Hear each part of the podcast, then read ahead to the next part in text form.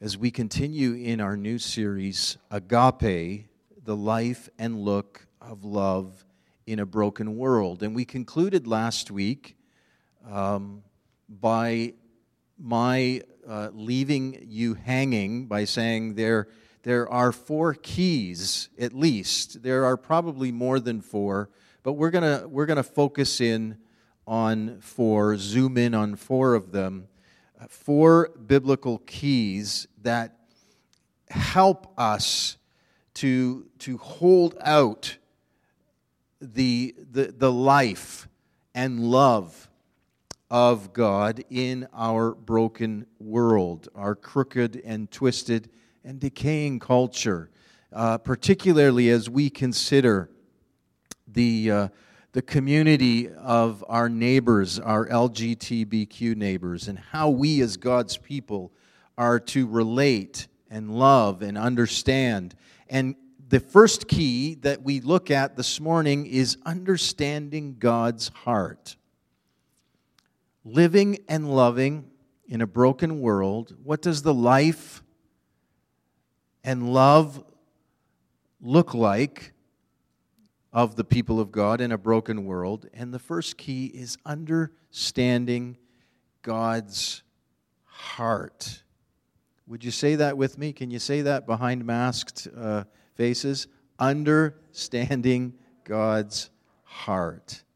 Look at this passage with me Paul's letter to the Romans, beginning at verse 18 of chapter 1. But God shows his anger, or some of your translations may say wrath, from heaven against all sinful, wicked people who suppress the truth by their wickedness. They know the truth about God because He has made it obvious to them. For ever since the world was created, people have seen the, the earth and sky through everything God made they can clearly see his invisible qualities, his external power and divine nature. So they have no excuse for not knowing God. Yes, they knew God, but they wouldn't worship him as God or even give him thanks. And they began to think up foolish ideas of what God was like. As a result, their minds became dark and confused. Claiming to be wise, they instead became utter fools. And instead of worshiping the glorious, ever living God, they worshiped idols made to look like mere people and birds and animals and reptiles. So God abandoned them to whatever shameful things their hearts desired. As a result, they did vile and degrading things with each other's bodies. They traded the truth about God for a lie. So they worshiped and served the things God created instead of the Creator Himself, who is worthy of eternal praise. Amen. That is why God abandoned them to their shameful desires. Even the women turned against the natural way to have sex and instead indulged in sex with each other. And the men, instead of having normal sexual relations with women, burned with lust for each other. Men did shameful things with other men. And as a result of this sin, they suffered within themselves the penalty they deserved. Since they thought it foolish to acknowledge God, He abandoned them to their foolish thinking and let them do things that should never be done. Their lives became full of every kind of wickedness, sin, greed, hate, envy, murder, quarreling, deception, malicious behavior, and gossip. They are backstabbers, haters of God, insolent, proud, and boastful. They invent new ways of sinning and they disobey their parents. They refuse to understand. They break their promises. They are heartless and they have no mercy. They know God's justice requires that those who do these things deserve to die, yet they do them anyway.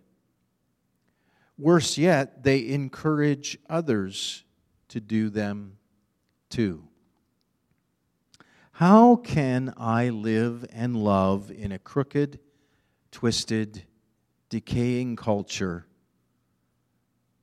as even Paul describes for us here in our passage? What does the life of love look like in our broken world? If, if we are called by God to love our neighbors, to love our brothers and sisters, those within the redeemed family of God, but also our brothers and sisters in the world in general, as we have recognized together God considers them. How can I hold out the word of life rather than issuing an attitude of judgment? The first key that we're looking at, as I said, is understanding God's heart. The key of understanding God's heart in all of this, this matter that we're considering together. If you have ever watched the felling or the cutting down of an old large tree, as I have, you have perhaps also found it to be a fascinating process to watch as the arborists go about their work with ropes and climbing gear and extension pruners and chainsaws. Sometimes, as I've watched, I've wondered with sadness why they were taking down what appeared to be, to my untrained eyes, such a magnificent structure of botany, this great ancient growth tree. To look at the tree, you wouldn't have known there was anything much wrong with it. If you'd looked closely at the upper branches, you might have noticed a few signs of ill health. There was a certain amount of fungus growing around the base of the tree, but so I thought anyway, all trees have that, don't they? I soon learned otherwise. As the great trunk of the tree was being cut up into sections to then be hauled away. The, the outer two or three inches were solid, good, strong wood. But the rest of the trunk, at its core, was stained a dark mottled pattern. These tree experts understood that the fungus at the base of the tree was killing off the root system and it had begun to spread up the trunk of the tree. And before long, it would infect the entire tree. In high winds, this made the tree dangerous. So it had to come down. What looked to me, what looked to the casual passerby as a majestic, solid, old growth tree would have become a serious accident waiting to happen. Beloved, essentially, that is what Paul is saying here in our passage today. That's what he's getting at. He's saying that the work of the gospel the unveiling of God's justice and salvation is urgently required because the tree is rotten to the core and might come crashing down at any minute. The tree in question, of course, is humankind, as it has worked itself into rebellion against its creator at every level. Paul gives us a very graphic description of what that looks like. Humankind was always designed to be central to God's plan to rule his creation. Always designed to be central to that. That's part of what it means to be made, in fact, in God's image. So when humans go wrong, the world as a whole is put out of joint.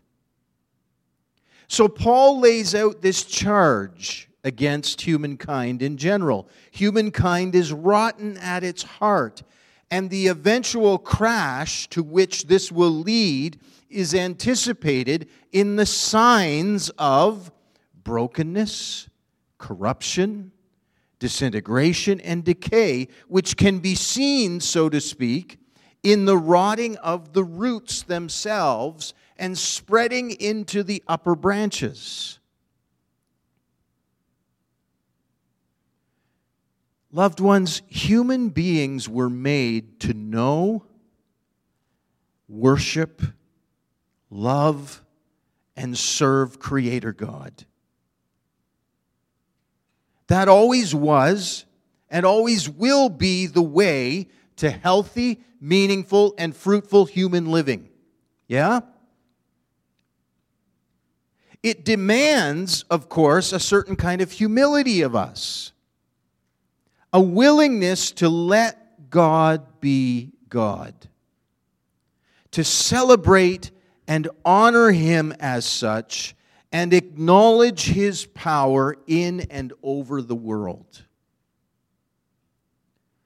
Paul affirms here in our passage that human beings have not lost altogether this sense of God's person, His power, and deity. God's image imprinted upon humankind has become disfigured, but it is still evident upon them. As we have noted last week and the week before, all humankind has been created in his image.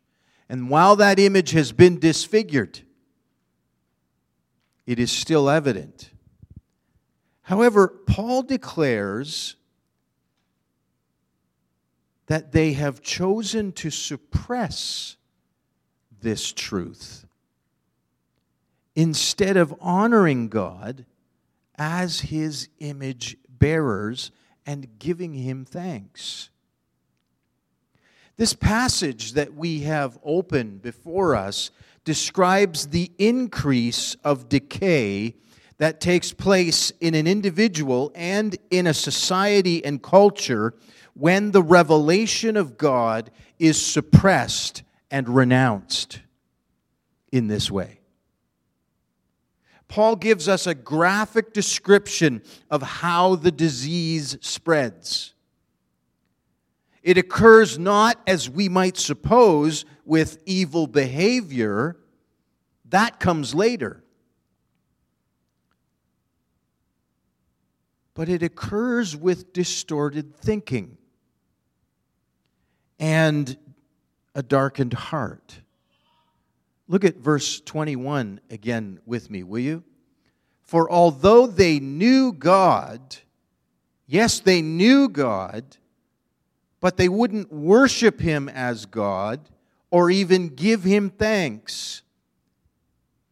And so they began to think up foolish ideas of what God was like.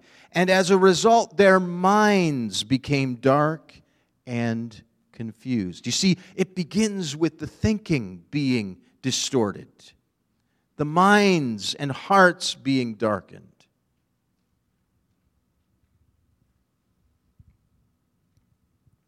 Ungodliness, as Paul uses it here, refers to what happens when humans fail to worship and honor and thank, live the life of thanksgiving before the living God. Unrighteousness or injustice, as it is used here in our passage, quickly follows in the broad sense of human life and culture and society getting out of joint, becoming broken, needing to be put to rights. Beloved, we live in such a society today. This is the culture I don't know about you. Paul is speaking of his culture, of course, and he has in mind here Genesis. He's got Genesis in the back of his mind as he's writing this and the people of God. But lay that aside. If we read this, in all honesty, this, this, this sounds like our culture, doesn't it?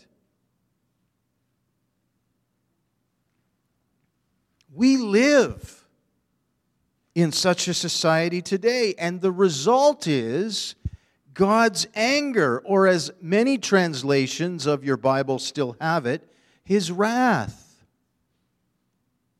Now, please hear and understand what I'm about to say. If I, whatever you're thinking about right now, your lunch or your next appointment or whatever it is, whatever's distracting you, if you'll just stop and please hear and understand what I'm about to say. This does not mean, when we talk about the anger, the wrath of God, this does not mean that God is malevolent, capricious, whimsically liable to lose his temper and lash out wildly. That is an absolute misunderstanding of God's wrath, of his anger. Rather, it is quite the reverse. As you can go on to read in Romans chapter 2, God is kind. He's patient. He's long suffering and forbearing. But he cares passionately about his world, which he has created and his human creatures. And if there are types of thinking and activity which deface and dehumanize and damage and destroy the world and humankind which he has created, God will not let them go on forever. Rape, murder, torture, economic oppression. The list goes on here in our passage. God hates all of these activities. He's angry about them all. Now, let's be quite clear. If he were not angry about these things, he would not be a good, kind, and loving God. Hello? He is not in the business of saying that the tree is perfectly all right when in fact it has a fatal disease. And nor is Paul. There are two mistakes, two extremes we can make and take when we think about evil and brokenness in our world. Either we can imagine the world is completely wicked, and so there are no glimmers of goodness at all, and many do that. Or we can think that evil isn't really as serious as all that. And our modern Western culture has tended to take the second line of thought. despite generations of wickedness on an unparalleled scale. Paul takes us back to a more realistic assessment in our passage. The tree is indeed dangerously diseased and needs radical treatment. Human life has been distorted and twisted away from the Creator's intention. There is no non controversial way of getting at this whole matter. This whole subject, even we're considering in this series. There's no non controversial way to get at it. Throughout this passage, as I already alluded to a moment ago, you can hear echoes of Genesis. And Paul, no doubt, has that in the back of his mind the book of Genesis. Paul has in his mind, in particular, Genesis 1 to 3. He is tracing a way for us in which humankind have violated more than simply a law given at some point in human history, but they have violated the very structure of God's created order. Paul assumes that there is such a structure, that is, that creation is not random, creation is not arbitrary,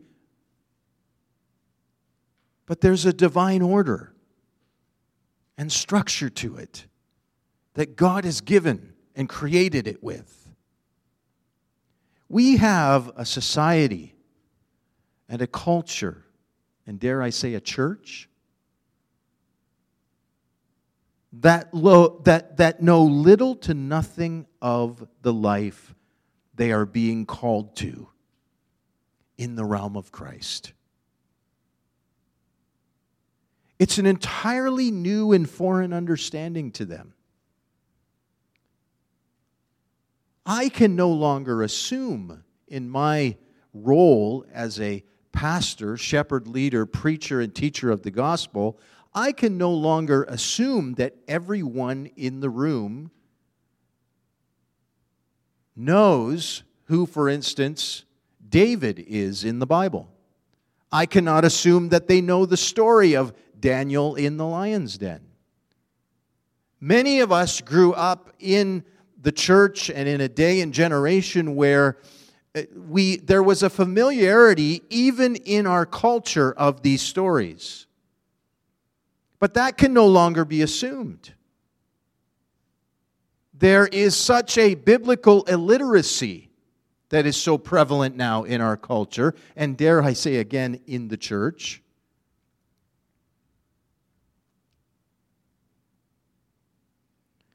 Where we know little to nothing of the life that we are called to in the realm of Christ. The fullness of life the fruitfulness of life, the abundance of life that we are called to live and know in the realm of Christ. It's, it's foreign to us. And the only thing, beloved, the only thing that will bring them to it is the evidence of a value that they esteem more than anything else in our culture and society. And it's not the value of truth. It's the value and virtue of love.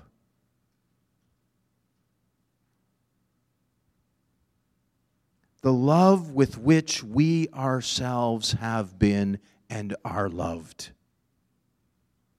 We love because He first loved us. Yeah?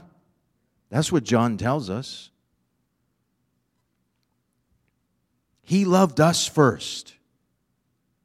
He loved and loves us with a fervent and a furious and a wonderfully kind love that is intended to turn us from our sin.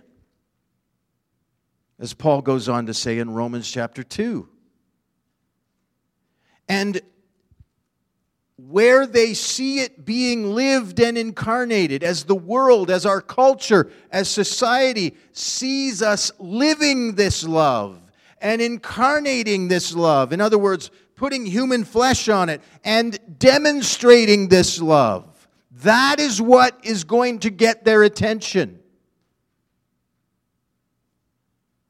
Not us waving our fingers in their face or beating them over the head with Bibles or shouting from a street corner that they need to turn or burn.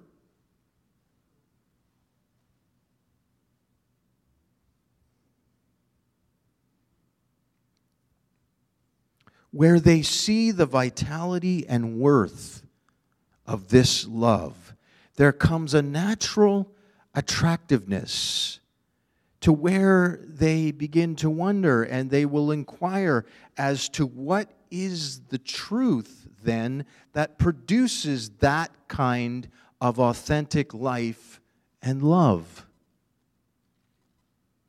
What is the truth? What is the basis, the philosophy, the system? What are you connected with anyway? What is this all about? Why do you live that way? Why do you have that kind of an attitude? Why do you have that kind of a disposition of love about you in this way? Anyway, there's something about you. There's a curiosity. And that something is not so much that they are persuaded about how pure and how holy you are, as how loving you are.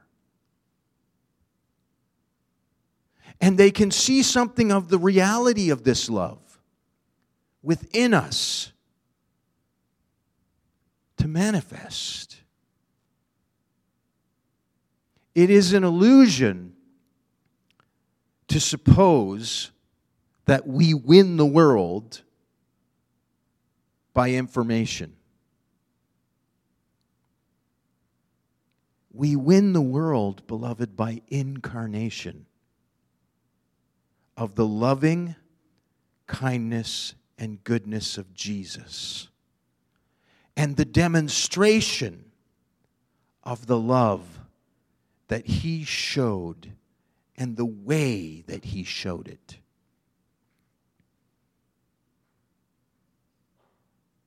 Your Bible knowledge, as, as, as good and as necessary and as, as wonderful as that is as a follower of Jesus, and I'm not diminishing the value of that, but it's not your Bible knowledge that's going to have an impact. It's the demonstration of the love of Jesus in you. And the incarnation of that to the world, the way Jesus himself incarnated, incarnated himself as we are even uh, reveling in in this Advent season as we move towards Christmas. Because that isn't, isn't that, after all, the message of Advent and Christmas? God's love. God becoming human, taking on flesh, human flesh. Love becoming incarnated in our midst. And that incarnation makes room for whatever it is that we would share of the inspiration of the truth of the gospel, of the Word of God, and its revelation to the human heart. Beloved, what if, what if the church were full of people who were sincerely loving and kind and compassionate and safe, willing to walk alongside people who struggle? What if there were people in the church who kept confidences, who didn't slander, who didn't malign or gossip,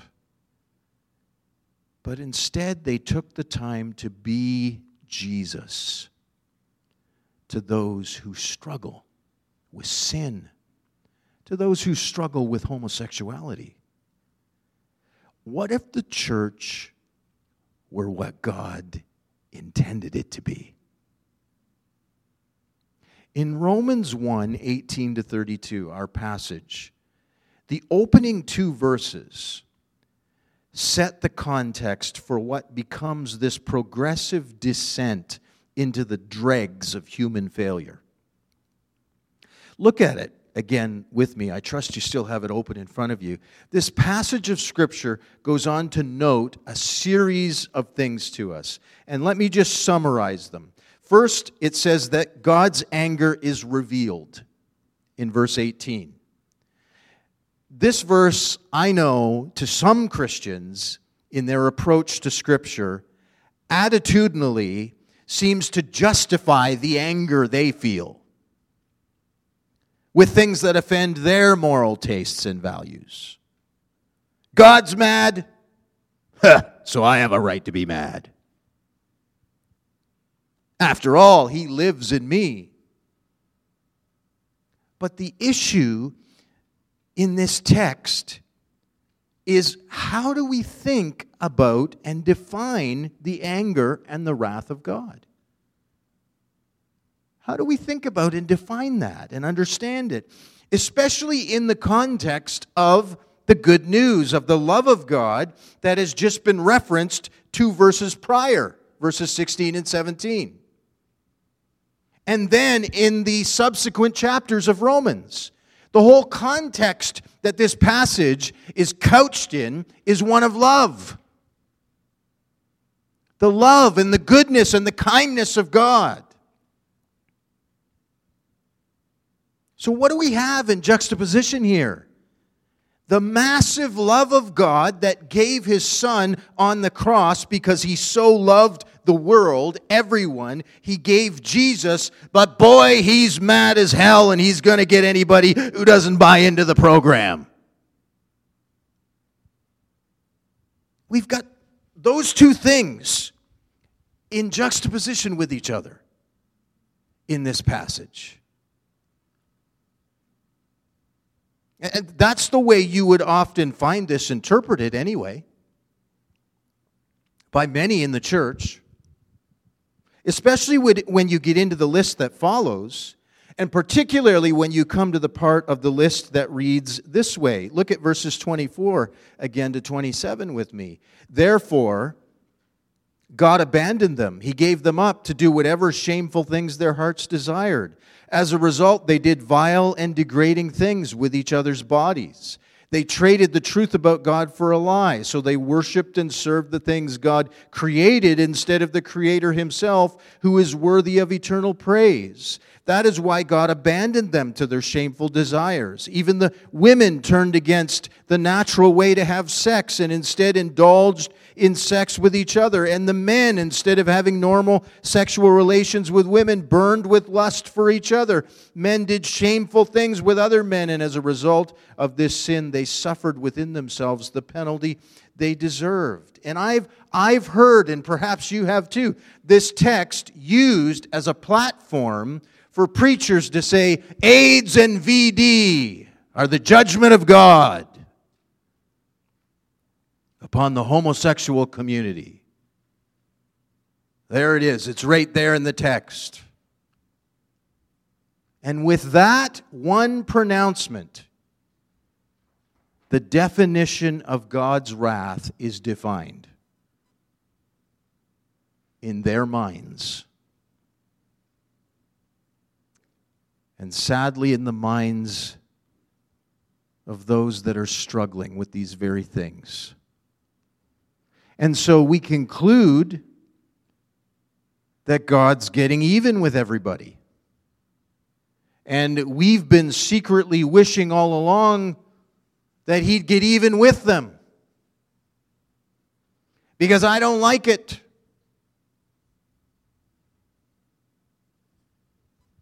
Rather than coming to see that the wrath of God in this passage probably is more like what I was saying a few moments ago, as well as what we considered last week together. Does God only view me as a son of His strictly as a redeemed child of God through the blood of Christ? Or does He see every created being that He has made on the face of this planet? having been the author of their life? Does he see them as his children as well? Not yet redeemed, but still his children in the sense that he is the author and the creator that has sired their lives into existence.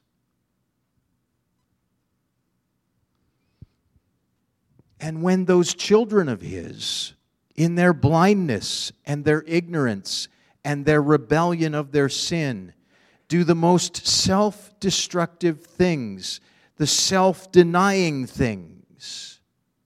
Not in the sense of depriving yourself, but hear this, please, in the sense of denying the true self you were intended and made to be.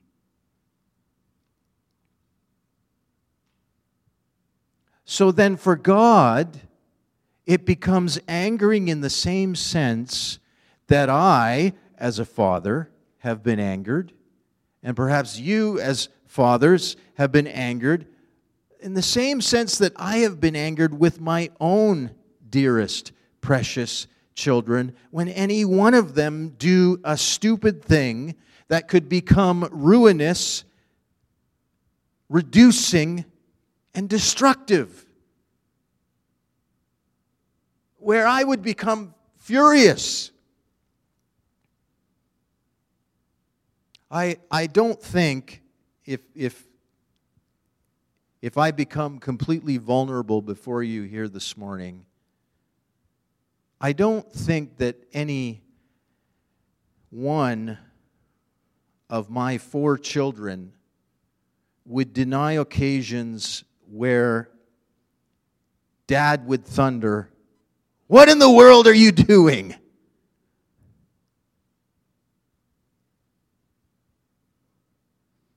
And I wasn't staging an act or being a drama king. I was furious. Why was I furious? I was furious because of something that was potentially destructive to them. That is to say, that while it may not have been the most tender way, it was a parental response of passion. How many know what I'm talking about? That was born out of a sense of impending ruin a sense that if you don't stop doing that, you're going to destroy yourself.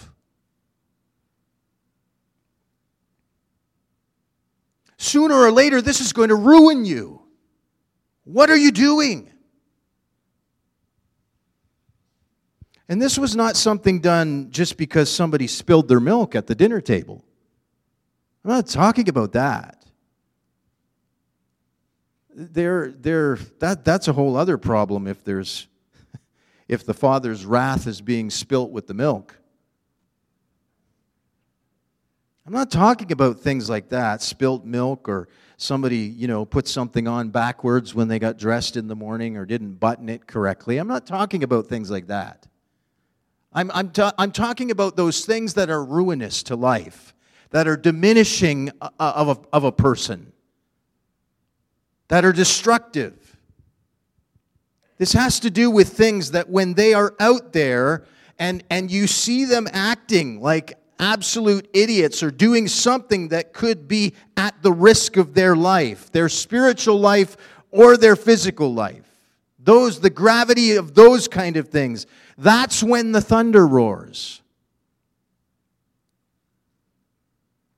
Romans 1, verse 18. But God shows his anger from heaven against all sinful, wicked people who suppress, who hold down the truth, the truth of who they are in Christ, who they are meant to be, what they were created to be. The truth of the life they are meant to know in the realm of Christ. When that is suppressed, when that is held down, when that is denied by their wickedness, and thereby preventing that truth from being known by them or anyone else. And the process of this whole passage, as it unfolds, brings us finally to more than their being given over by reason of their idolatry or by reason of the pursuit of those things that are not of God. Paul says that there is a renunciation of the truth. The truth is renounced. The truth that has been revealed in their conscience. So they are without excuse.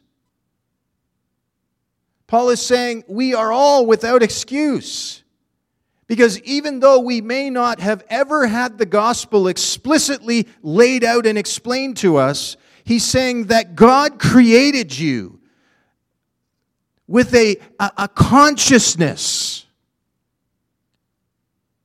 of the fact that, that, that, that there's something more that there is to be about your life. There, there is something within the DNA that God created you with that, that somehow creates a, a, a, a query in you that oh, what, is, what is my life all about?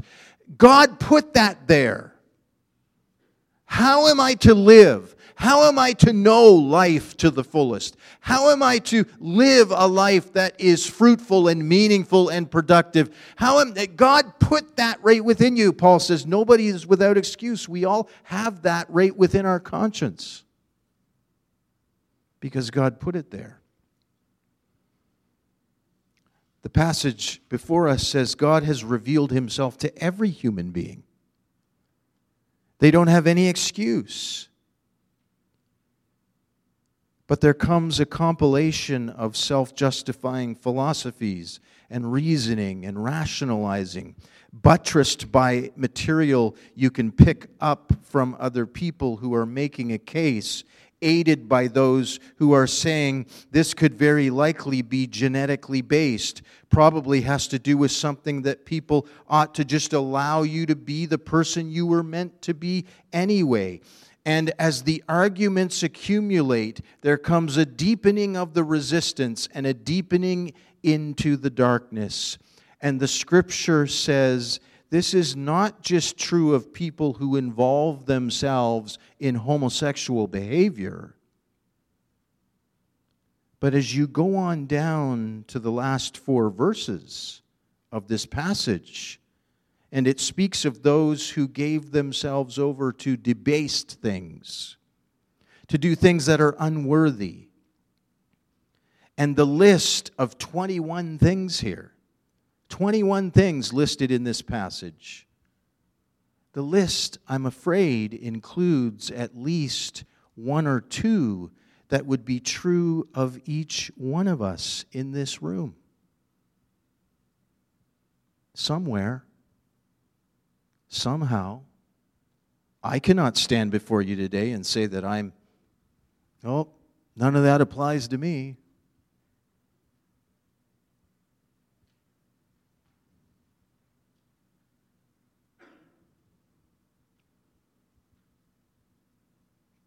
Look at it in verse 28.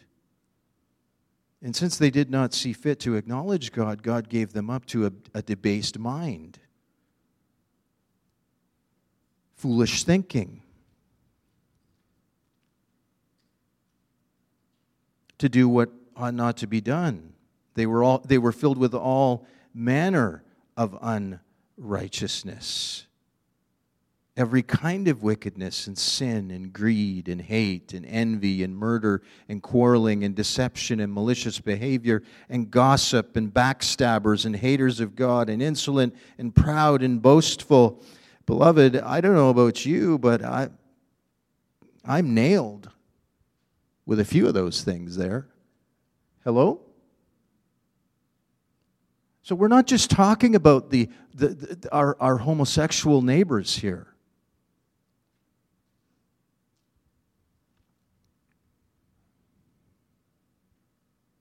It speaks to all of us in the room. The most worrying thing and really alarming fact when I read this is that sometimes I see the person like those described in this passage when I look at myself in the mirror.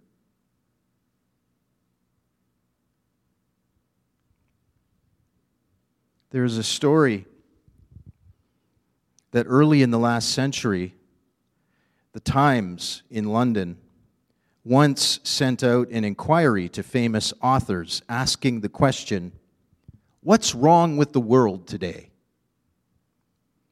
G.K. Chesterton responded simply Dear Sir, I am yours, G.K. Chesterton. That about sums it up, doesn't it? Beloved, the line between good and evil runs not between us and them. The line between good and evil runs right down the middle of all of us. Hello? And if we aren't clear on this point, Paul will remind us of it at the start of Romans chapter 2. You just read into Romans chapter 2, and, and that'll be made clear to you if it isn't already. How categorically, how frequently is God's heart on this subject in this passage misinterpreted and misunderstood because of a residual self righteousness or anger in the hearts of the people who know the Lord? And so we point the finger at the world, loud and proud, because this is talking about them. And Paul is quick to say, no, it's talking about all of us. It is possible that you are here today with some active relationship to a homosexual environment. Or you, in fact, are fully participating in that life, and you wonder how God feels about you.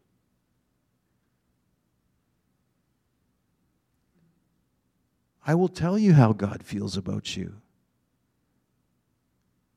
How God feels about all of us as we wrestle with these things in this, this list.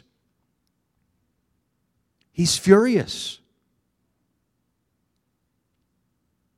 But, dear one, please understand it is not, it is not, it is not a fury that is born of anything else other than his loving passion that you would know the fullness of life that He really has for you and has intended for you as His beloved.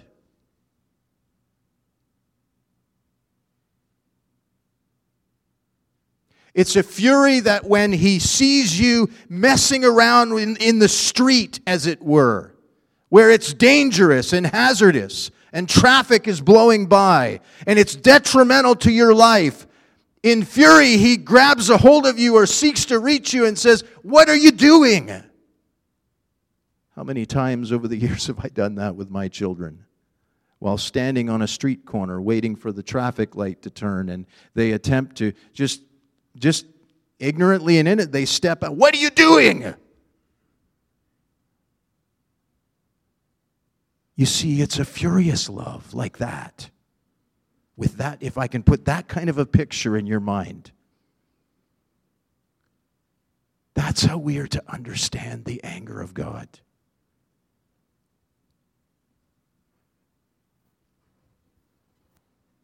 His commitment to you and to your reconciliation and to your restoration, that you would understand how very much He cares for you, and that the love which you have really sought, the love which you are really yearning for and hungry for, you are having such a tragic, pathetic, and ultimately self destructive counterfeit presented to you that you've bought into that there is a reality of love that He has for you instead, that He intended for you. And those of us who know that love, those of us who know that love, we are called to so communicate and incarnate and demonstrate that love, recognizing that our mandate is not to be agents, agents of anger or judgment, but agents to reveal the love that the anger of a heavenly father's anguish and frustration and heartbreak with these self destructive things being done by created children of his own order, that we would manifest that love to the world. Do you see the difference? People suppose God's laws are arbitrary, are random. They imagine that God if such a being exists, they might add, has invented a set of rules to amuse himself. And that he then enjoys the thought of punishing people if they don't keep them. He, he gets some tickled fancy out of that somehow. The, the ultimate in that league was the third Roman emperor, Caligula. Caligula used to have new laws written and he'd have them written in small letters and pinned so high on the wall that nobody could read them. And then he'd punish people for breaking them. And, and many people imagine that's how God is. But to imagine that God and his laws are even remotely like that is itself part of the distorted thinking that Paul talks about here. The distorted thinking of which so much of the world has been guilty. So much of the world, so many of us have been guilty of. That is not God. That is not the nature of his fatherly anger. The decrees of God are not that kind of thing at all. They are built into the very fabric of creation itself. Evil behavior is inherently destructive. I, I, I think we all know that. Evil behavior has its own consequences its own wages, its own judgment, it, it, its own death. It points like a signpost towards death. How many know that? Creator God has made the world in such a way that kindness and gentleness and generosity and humility, love in all its many forms, is life giving. While evil in its many forms is deadly. There's a precious thing about God's love that is seen here in our text today. His broken heart that provides salvation to mankind. For the heart of Jesus, when the spear went into his side, as the gospel record records, blood and water came forth. And by medical diagnosis, that is the sign of a broken pericardium. When water and blood come forth together, the tissue around the heart has been broken, literally. The heart has been broken, and the sacred heart of God flowed toward us with saving, redemptive love as his blood and water flowed forth. I am not ashamed of the gospel of such love. It is the power of God unto salvation to everyone who believes. And we participate in it, beloved, and we present it with joy and confidence as we live and love. God's broken heart is God's breaking heart that manifests in the loving fury and frustration that says, I will not tolerate that. I will give you over to what you give yourself to. As C.S. Lewis in his book, The Great Divorce, put it, there are only two kinds of people in the end those who say to God, Thy will be done, and those to whom God says in the end, Thy will be done. There does come a time when the Lord finally says, Okay, then have it your way. But I don't want that. I don't want that for you. And it infuriates me that you won't come my way because my way is so vastly superior to what you are carving out for yourself in your own imposed program of death and destructiveness. But if that's what you want, okay.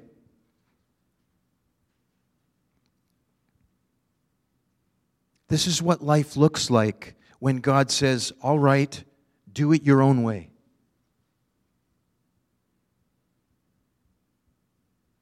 And what happens then, as we see in our passage today, is that human thinking, human thinking, not just human behavior, but human thinking begins to deconstruct altogether.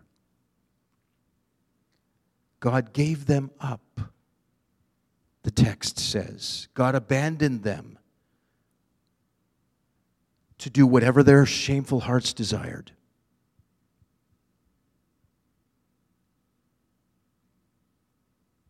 God gave them up to an unfit mind. Corresponding to the fact that they did not see fit to hold on to the true knowledge of God. We still sometimes suppose that bad behavior comes from a victory of body over mind. But Paul knows better. Evil is what you get when the mind is twisted out of shape and the body goes along for the ride. In God's Word, there is a beauty as to the way the Lord embraces the broken. Do you know that in Exodus 4, when the conversation took place between the Lord and Moses on the occasion that he was complaining about his stammering, stuttering lips. How many remember that story? You look at it in Exodus chapter 4. God's calling Moses, and Moses is kind of pushing back and making up excuses. And, and, and, and Moses is saying, But God, I can't speak properly. I, I, I have stammering, stuttering lips. I'm not fit for the task that is before me. And they dialogue with each other, and God says, This is what you're supposed to be and do. And, and Moses continues to beg off and make excuses, saying, Well, I can't do that. Don't ask me to be what I am not. I am genetically a stutterer. How can I be a spokesperson when I'm a stutterer? And the Bible says that the Lord became angry. Notice this. He became angry with Moses. And here's what he said. Here's what God said to Moses Don't you know that I made the blind and I made the deaf and that I can take care of you too, Mr. Stutterer? And God was not saying that He created people to be blind or deaf or stuttering. That's not what God was saying. God was stating that He accepts the fact that He is creator of all of us, in whom all order of imperfection has taken place physiologically, mentally, emotionally, because of the fall of humankind, or because of the things that are done by fallen people around us and to us. And God says, I'll accept the responsibility for that. But I'm accepting the responsibility not so that you can blame me, but so that you'll turn to me because I've got the answer redemptively. I accept the charge for you, God says. In the book of Isaiah, chapter 56, there is one of the most tender passages of Scripture. The Lord is looking toward the day that salvation will be fully provided. And He says this He says, pointing to the time when the foreigner could not have a part in the temple of worship. And particularly, it mentions the eunuch, interestingly enough, which was a word used for the effeminate or the emasculated or someone who in another way had their sex altered and the impact of that upon their human sexuality. The term was the eunuch. Jesus also speaks of eunuchs. But Isaiah 56, the Lord is speaking of the fact that earlier in the law it said the foreigner can't be part of the worship of the Most High God in the temple. The eunuch can have no part of it. And in Isaiah 56, the Lord says, The day is coming. I love this. The day is coming when the foreigner will be welcomed in my midst. And the eunuch will come, and I will make him and her part of my family as well. For my house shall be a house of prayer for all peoples. Hallelujah. The glory of the goodness of God and his tenderness is what shows us the understanding of this key of God's heart, this first key to living and loving in a crooked and in a perverse and in a broken world, beloved the key of understanding God's heart in all of this. So that when we hear terms like God's anger and God's wrath, we don't understand it in the misconstrued and misunderstood and misinterpreted way that it has been so twisted out of joint. And I'm talking about by the church. as goes the church, so goes the world. And we can't really point the finger at the world for looking at God that way because it began with us. That is not what God's anger, what God's wrath looks like. Rather, it is born out of a passionate, broken-hearted, furious love for all creation and for human creation.